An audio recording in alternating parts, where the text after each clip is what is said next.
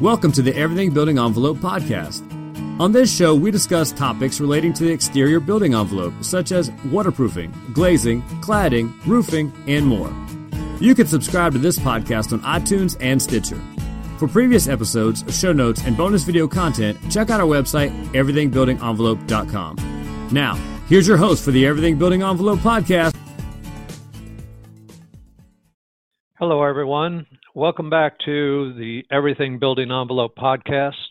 I'm Will Smith, president of GCI Consultants, and I'll be your host today. And with me is Brett Taylor, a professional engineer and senior consultant too here at GCI. Brett is one of our consultants that also provides litigation support services, and today we're going to be talking about GCI's approach to providing this type of service. But Brett, uh, before we get into the details of this, we probably have some people that listened the last time you were on and maybe some that didn't. So maybe you can just give them briefly a little summary about yourself and your background. Okay, sounds good. Um, Brett Taylor. I'm a professional engineer of 26 plus years. Um, graduated NC State University in North Carolina. I got my start, like most engineers do, in the, the design and drafting part of engineering and worked my way up. Um, then started my own business and did typical consulting for a while. Gradually over time, that that morphed into the forensic field, where I would get calls from people to come investigate their building for different issues. Oftentimes, water is involved, so that sort of led me to um, migrate into the building envelope arena. And so today, I find myself with GCI doing uh, building envelope consulting. Great. Thanks, Brett. Now, today we're going to be talking about the topic of field water testing in forensic investigations. And water testing is a subject that we discussed in our podcast many times before. And in fact, Paul Beers and Jason Bondurant did a podcast just a few months ago about this. But today we're going to look at it in a little bit different perspective. That is, we're going to be talking about water testing and forensic investigations as part of litigation. Now, let me introduce this first by saying that GCI's objectives in litigation support services are generally the same regardless of what side of the table our client sits on, uh, whether a plaintiff or a defendant. We want to investigate a claim and render an opinion no matter how pleasing or how painful it might be to the client. And at the same time, however, we recognize that there's a difference between the obligations of a plaintiff and a defendant. That's right, uh, Will. Um, plaintiff has the burden uh, to prove the defect in the case. And unfortunately, sometimes the building owner sees water coming in um, from an event, whatever that event may be, and they tell us that it appeared, but that does not tell us exactly uh, where the water is entering. So we have to determine uh, where it's coming in, why it's coming in, and demonstrate that a problem actually exists that it, that's actually related to a construction defect in order to assist the client. And that could be that water entry point could be anywhere. It could be the roof, uh, could be the wall in several different locations. It could be through penetrations to the wall, be it a window or a vent. It could be the sealants, could be the paint, uh, could be maintenance, or a combination of all these things. So, in order for us to testify in a construction defect uh, case, we need to identify and prove that defect. Okay, uh, that's good, Brett. But how is this, what you just described, how is this obligation different from the obligation that a defendant would have if they're defending a case? Well, the defendant doesn't have the burden of proof. If, you know, in our court system, you're innocent until proven guilty, so they don't have to prove that there's a defect for the plaintiff. So they obviously can investigate the claims being made at, at their level, but they're not required to, to prove the case against them. That's true, but we often see water leakage that occurs and the plaintiff apply, applies testing that sometimes implicates the wrong party. Isn't that right? That's true. That is true. And and so at that point in time, perhaps the defendant might want to do their own testing to, to illustrate that the test that the plaintiff's testing was done improperly. Right. In fact, you know, I've I can speak from some experience in this. I've been involved in some litigation cases in the past where an investigation wrongly implied fault to somebody, but it ended up uh, costing a lot of money to a lot of different people. For I give you, for example, uh, one case in the town of Palm Beach involved a large estate in which the owner lodged a lawsuit against the developer and several of the defendants, and it it was a case that uh, actually it went to trial and it was tried over several months, as a matter of fact, because it was a multi-million dollar uh, case.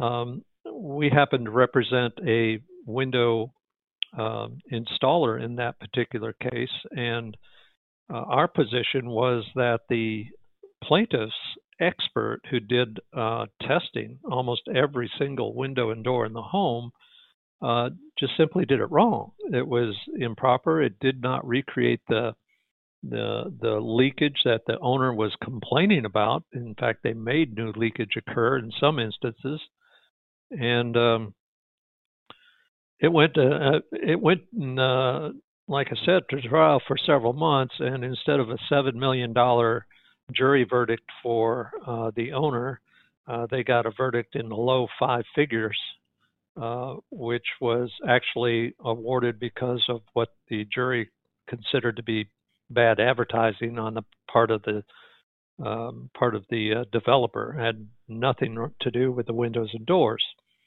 Um, the exact opposite of that, I just seen uh, saw occur on a project down in Miami. It went to trial just uh, a month ago, and in that one, it was a uh, another large sing, single family home in which the uh, the owner's consultant recommended that the owner have testing done, but they never did it. So they never proved the the cause of the leakage. And again, it went to trial. And uh, in that case, uh, I represented a window manufacturer uh, on the defense, and we got a defense verdict.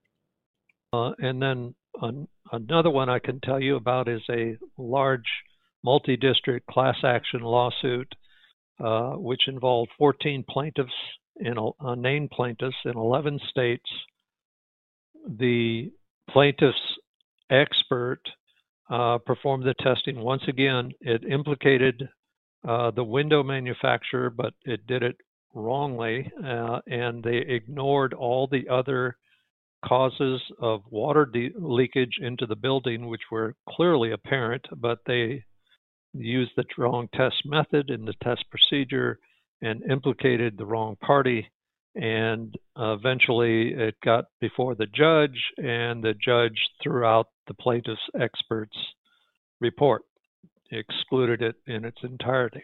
So these are just three examples of occasions where one party in a case can be really very severely jeopardized if a testing agency or consulting firm goes about doing a poor job. So, Brett, let's talk about a little bit about what makes an inspection and testing uh, proper.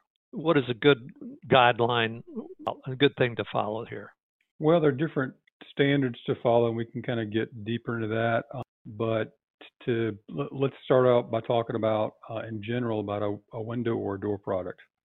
So they are manufactured products. They're manufactured to certain standards, and they have different performance requirements based on the type of unit that you buy. So not all windows and doors are the same. They're not all, all going to perform in the same way. So typically, what we get involved with uh, in these forensic investigations are water leakage issues.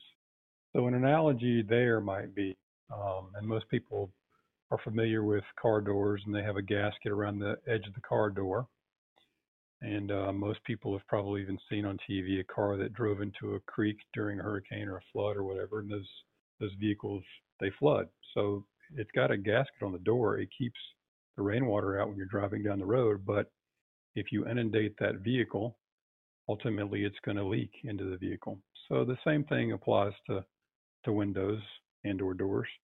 If if their performance level is exceeded, they can leak.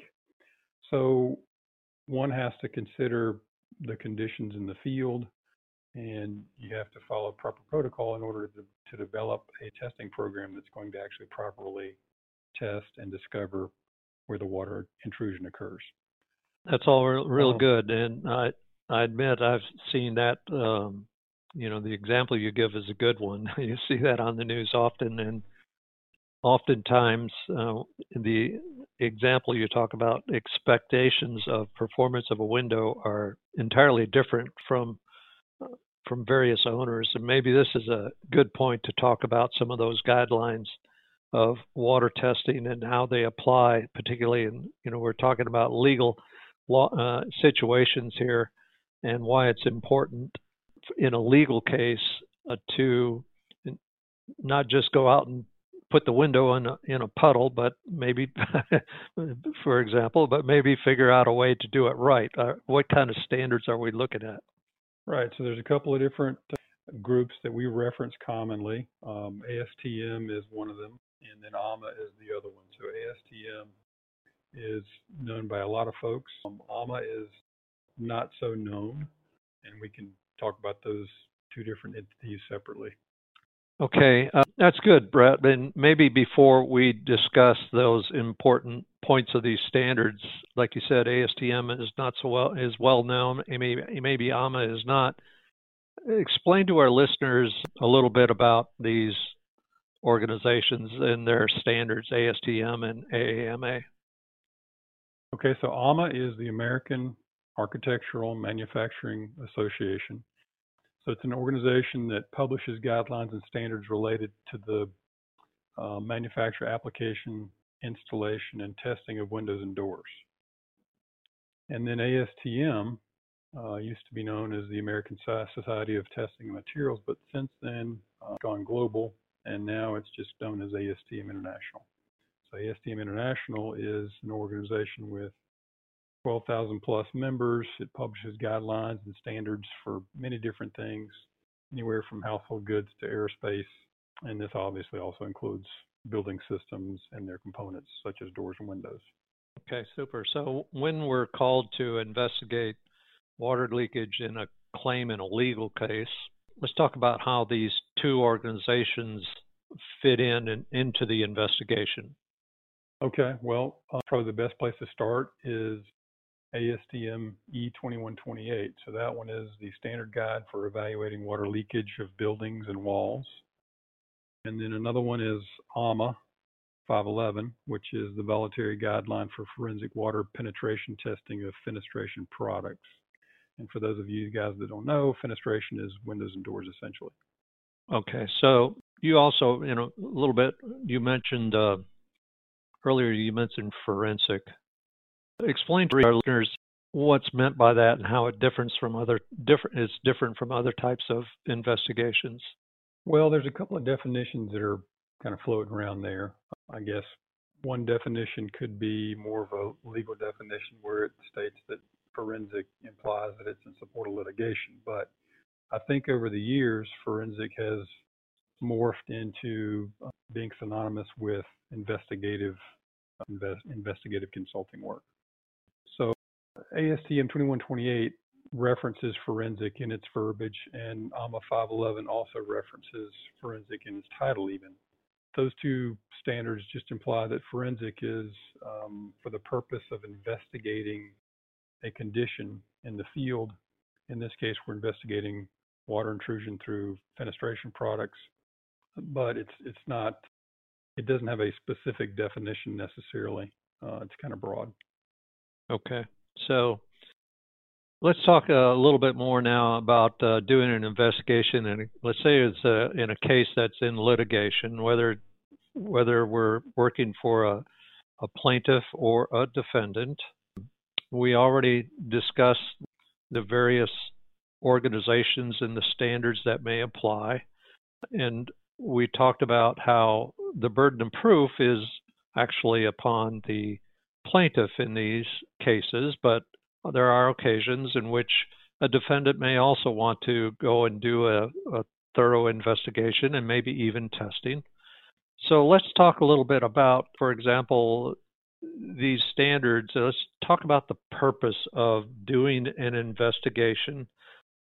Why should we do a investigation following a guideline, such as you mentioned ASTM E2128? Why use 2128? Uh, what does it afford the the user?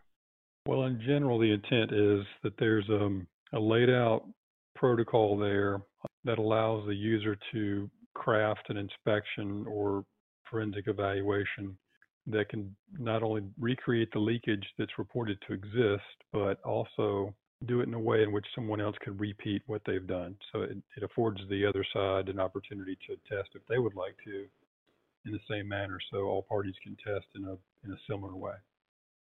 So it, it's an opportunity then to do an investigation that's systematic but reproducible. Correct. Okay, so doing that investigation, there are certain steps that the guidelines recommend, but they're not all required. Is that correct? I mean, you can't necessarily do every one every time. That's correct. And as long as you're following the intent of the standard and you're capturing the data that needs to be captured to, to recreate the leak and illustrate where that leak is coming from, I, I think that would follow the spirit of, of the standard.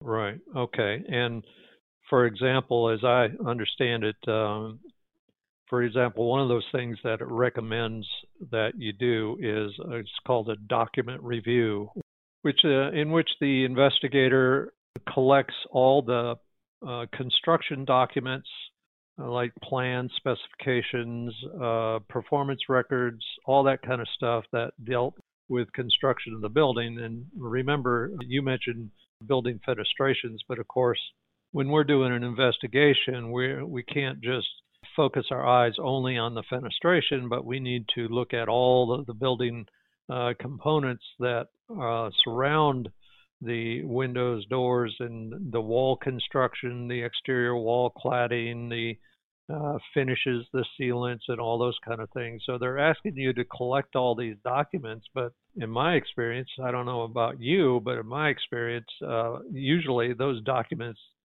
are not available. They often don't exist. Have you found that to be true? Absolutely, and I'd say even um, a lot of the documents show construction that may not be consistent with as-built conditions either. And there could be there could have been um, remodeling that had been done, repairs, maintenance, those those types of things. So you have to evaluate what you the conditions you have in the field with whatever documentation that you can acquire, and then with that information, hopefully you can piece together the existing construction and perhaps um, some of the issues that could be occurring. Right, and you mentioned you said one of the conditions may not be this uh, in the field may not be the same as what was originally intended, anyways.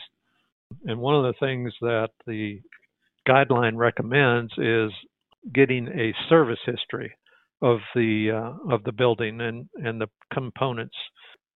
Is that where this falls in a service history? Well, that'd be part of it. Absolutely. You need to, one needs to figure out as best they can where the issues are reported to be. Some of that's going to be within the service history document of the building, the maintenance records. So that'd be part of it.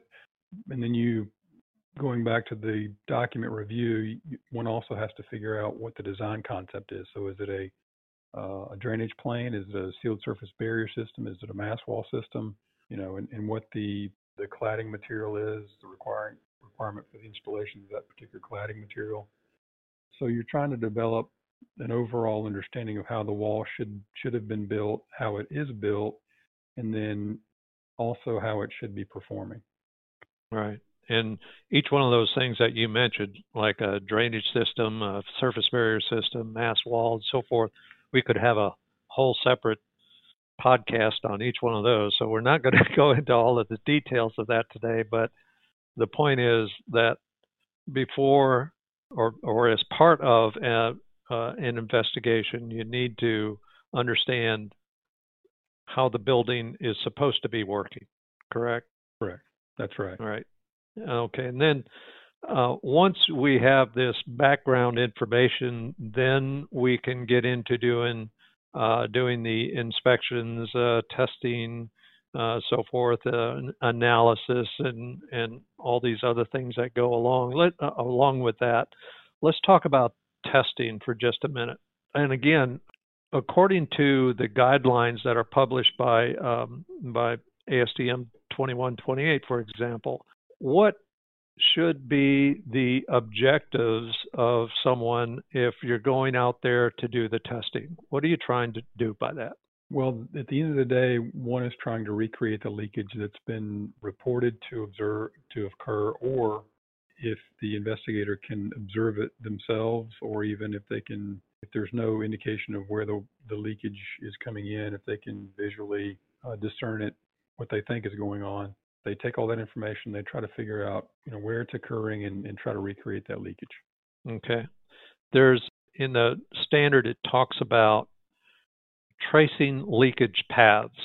And as I understand this, way I try to explain it to people is when you're standing inside the building and you see water collecting on the inside, let's say it's uh, at the bottom of a wall, uh, it is collecting on the floor that tells you where the water appears, but it's not telling you how it got there from the outside of the wall to the inside where it's appearing on the floor.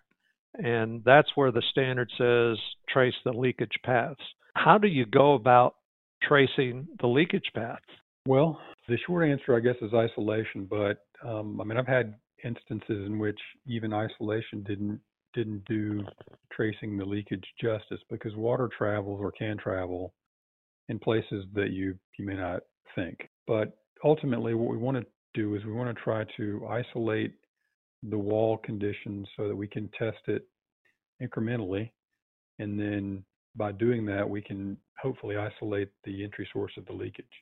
Now, right. um, in the cases in which it's not immediate around the, the opening, you may have a crack, let's say you know, a few feet away that you're not aware of, water could be getting in through the building cladding in that location and traveling towards the window unit and even manifesting, like you said earlier, at, at, the floor, and you may not even see it around the window unit.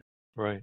There are occasions, in my experience, that the only way you can, even if you do the isolation, like we talked about, and we'll probably talk about in a little bit more detail, a lot of times the isolation for the benefit of the listener, what we're talking about here is applying covers strategically on the outside of the building so that uh, various areas are not subjected to the water spray when you're doing a water test. So you're only you're only testing certain areas and that way you're able to more better define the location where water is entering the wall on the outside. But even when you do that, sometimes for example, let's say you have a wall with a that you're testing that's uh, 10 feet wide and you've narrowed it down to a, a section of the wall that's only one foot in width. So that tells you the water is coming in at that general area, but it's like you talked about earlier, if you're talking about a drainage design, water that's coming into the wall uh, let's say is getting past the stucco at that point is supposed to be collected and drained back out. But if it's not, if it's coming in, there's still a defect that's causing that to occur. And my experience is the only way you can find that defect is often to do destructive testing, where you need to remove stucco or remove drywall on the inside and take apart walls, uh, take out windows, whatever, in order to find uh, what is the defect that's causing that leakage to occur? Uh, do you agree? I agree, and, and part of the standard actually requires that the drywall in the interior is removed around the windows. So when you're doing testing, yep. you can observe the conditions where the water may be coming in. Right. Um, and sometimes right. you, you do have to remove the cladding in the window. I've, I've gotten lucky a few times and actually been able to isolate. That was a kind of a unique situation. But yep. um, yeah, typically you got to do DT. Okay, so let's talk a minute about those tests. Uh, we've thrown a lot of things out here. ASTM may, uh, has a test method out there. Uh, explain basically what that is. E1105 is the ASTM um, water test method. It's a chamber test. Essentially, it specifies the chamber that needs to be built uh, and a and a spray rack that needs to be built and calibrated so that you can apply water to the outside face of the building. The chamber allows you to put pressure on the wall assembly and the pressure differential you're trying to recreate the wind conditions that are that are reported to have occurred when the leakage was occurring. Okay, and that comes from ASTM 2128. Also, they say that you need to recreate those conditions, but then there's a document by AAMA out there, AAMA 511, that gives some guidance for how to do that, right? Right. So AAMA 511 is the voluntary guideline for forensic water penetration testing of fenestration products, and that references the ASTM E1105 test method. So they work in, in concert, so to speak, but 511 gives you a little more information in terms of performing a forensic evaluation using the ASTM E1105 standard test. Right, and it uh, it even gives you examples about uh, how to determine those pressures to be used to recreate the wind-driven rain. I think uh, uh, research the weather records and all that kind of stuff. So it gets into a more detail that you don't have in E1105. So that's a big help. One of the things that I think we ought to talk about here briefly is types of tests that might not be appropriate in doing. I mean, uh, we see it happen all the time where, in fact, I mentioned examples where people did testing improperly.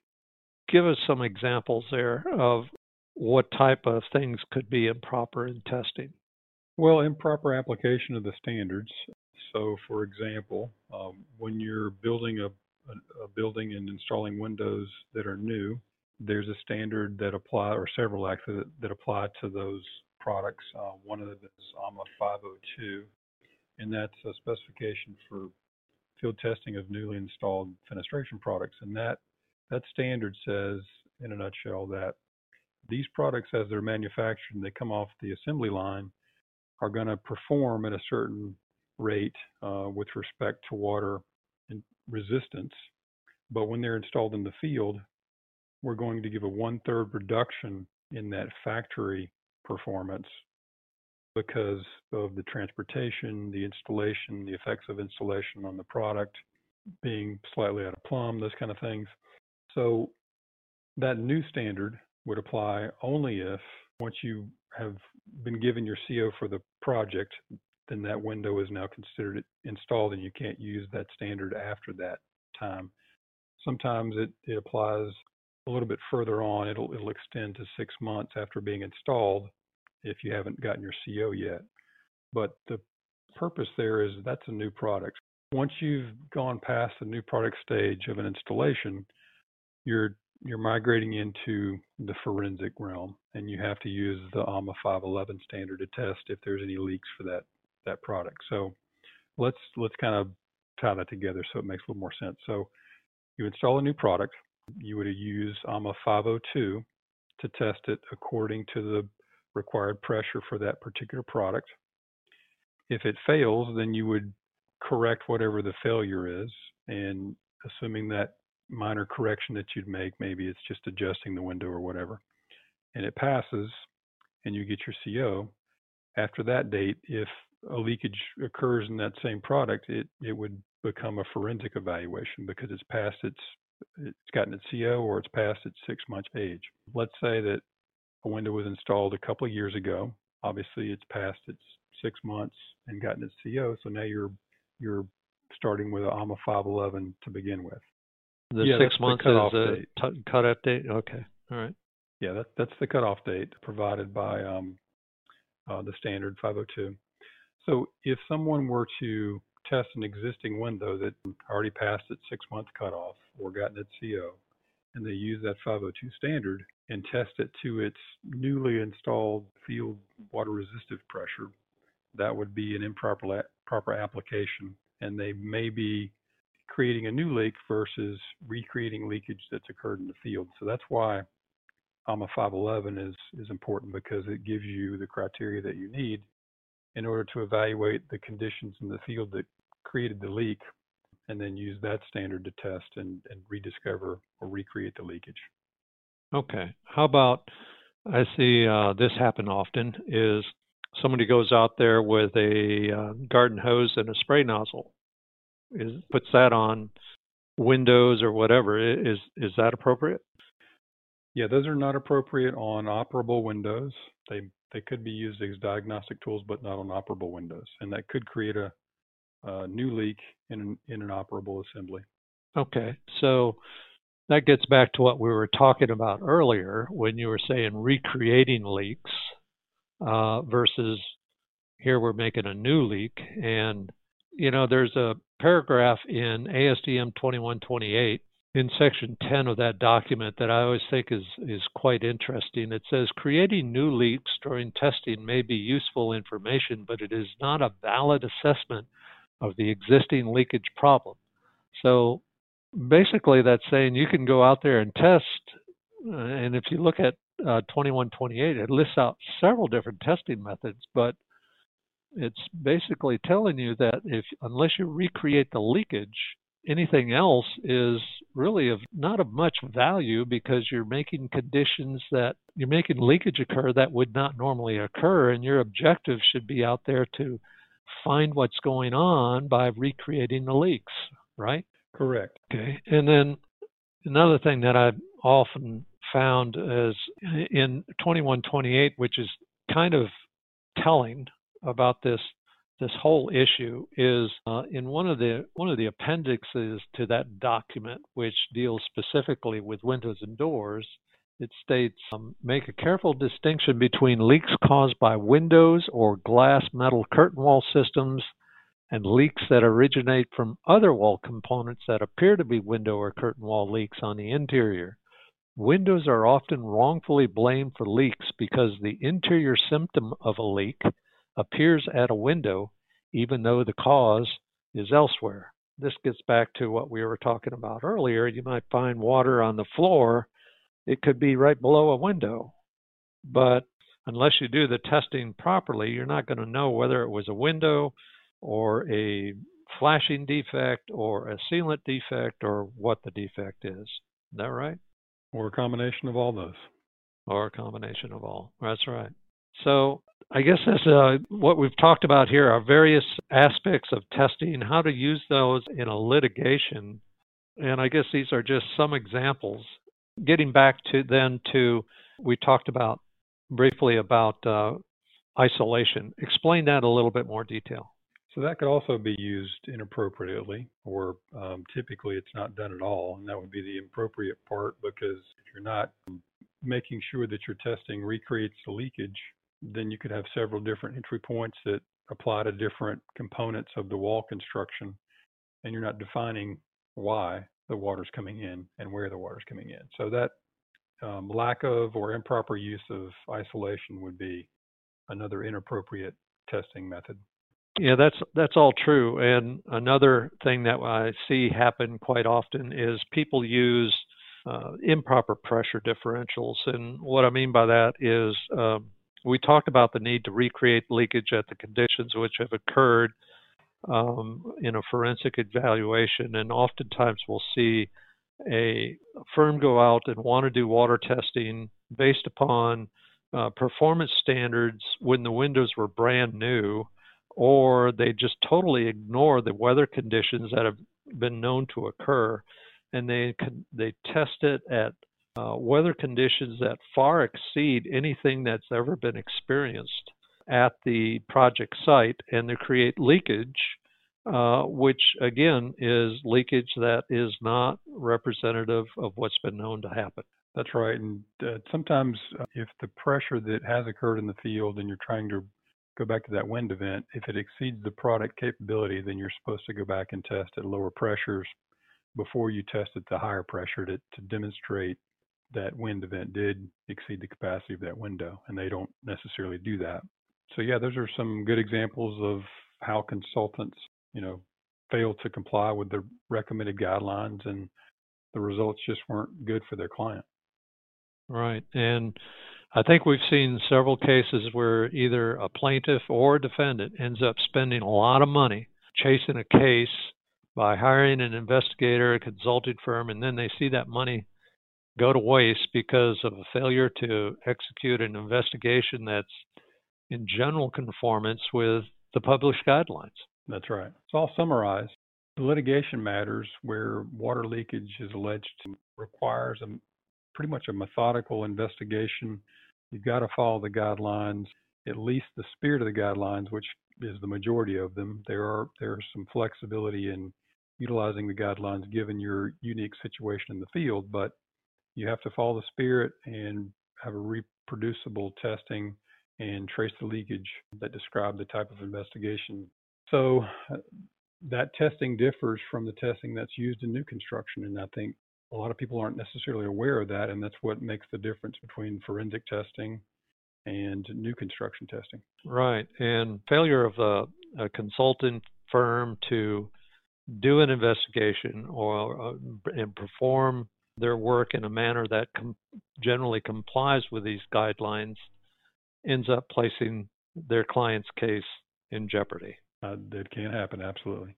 Well, Will, that was fun. I enjoyed the talk today. I appreciate it. Big issue, and uh, it's something that we here at GCI deal with every day. I'd like to thank everyone that's listening on the call today. If you want more information about GCI consultants, we've got some videos and, and things like this podcast on our website that show water leakage testing. You can find that at uh, www.gciconsultants.com, and that's consultants with an S. If you've got some specific problems that you'd like to talk about, you can reach out to us today at 877 740 9990. And again, that's 877 740 9990. Thanks again, everybody. I look forward to talking with you next time in the future on everything building envelope. Thanks for joining us today. Please subscribe to this podcast on iTunes or Stitcher. For more information on the Everything Building envelope, previous episodes, show notes, bonus video content, and much more, check out our website, everythingbuildingenvelope.com.